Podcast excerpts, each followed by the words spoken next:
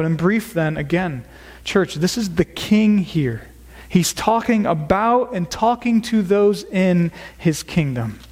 That's how we should read and apply all of this. Which I know, slowing down for a second, that may sound like a lot or just some heady technicality.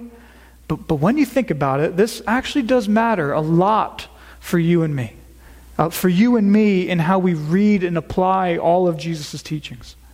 Because thinking about it like this, that means that as we read the Sermon on the Mount, we can't read it and read the morality in here and think that Jesus is giving us things we must do to rule our own lives or especially to save ourselves.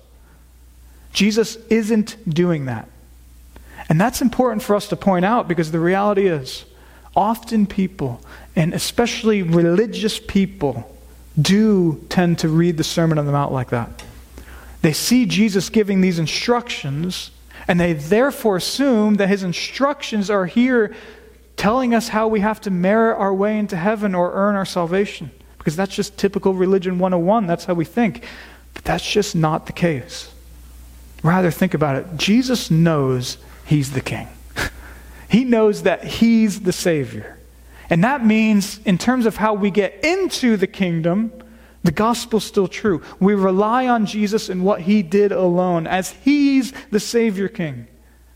And yet, it's also true that if we are saved in the gospel, meaning if we trust and love this king and if we're in his kingdom, then we will want to follow him more.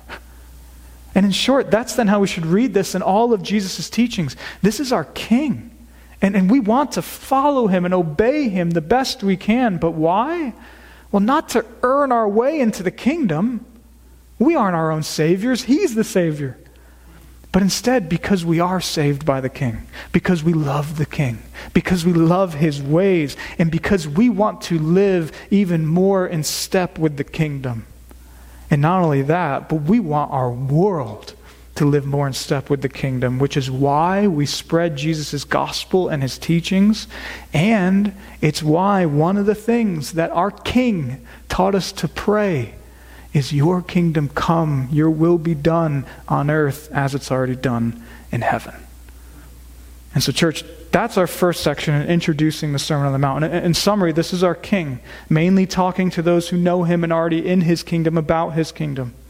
And now that doesn't mean that people not in his kingdom weren't listening back then. They, they were, of course.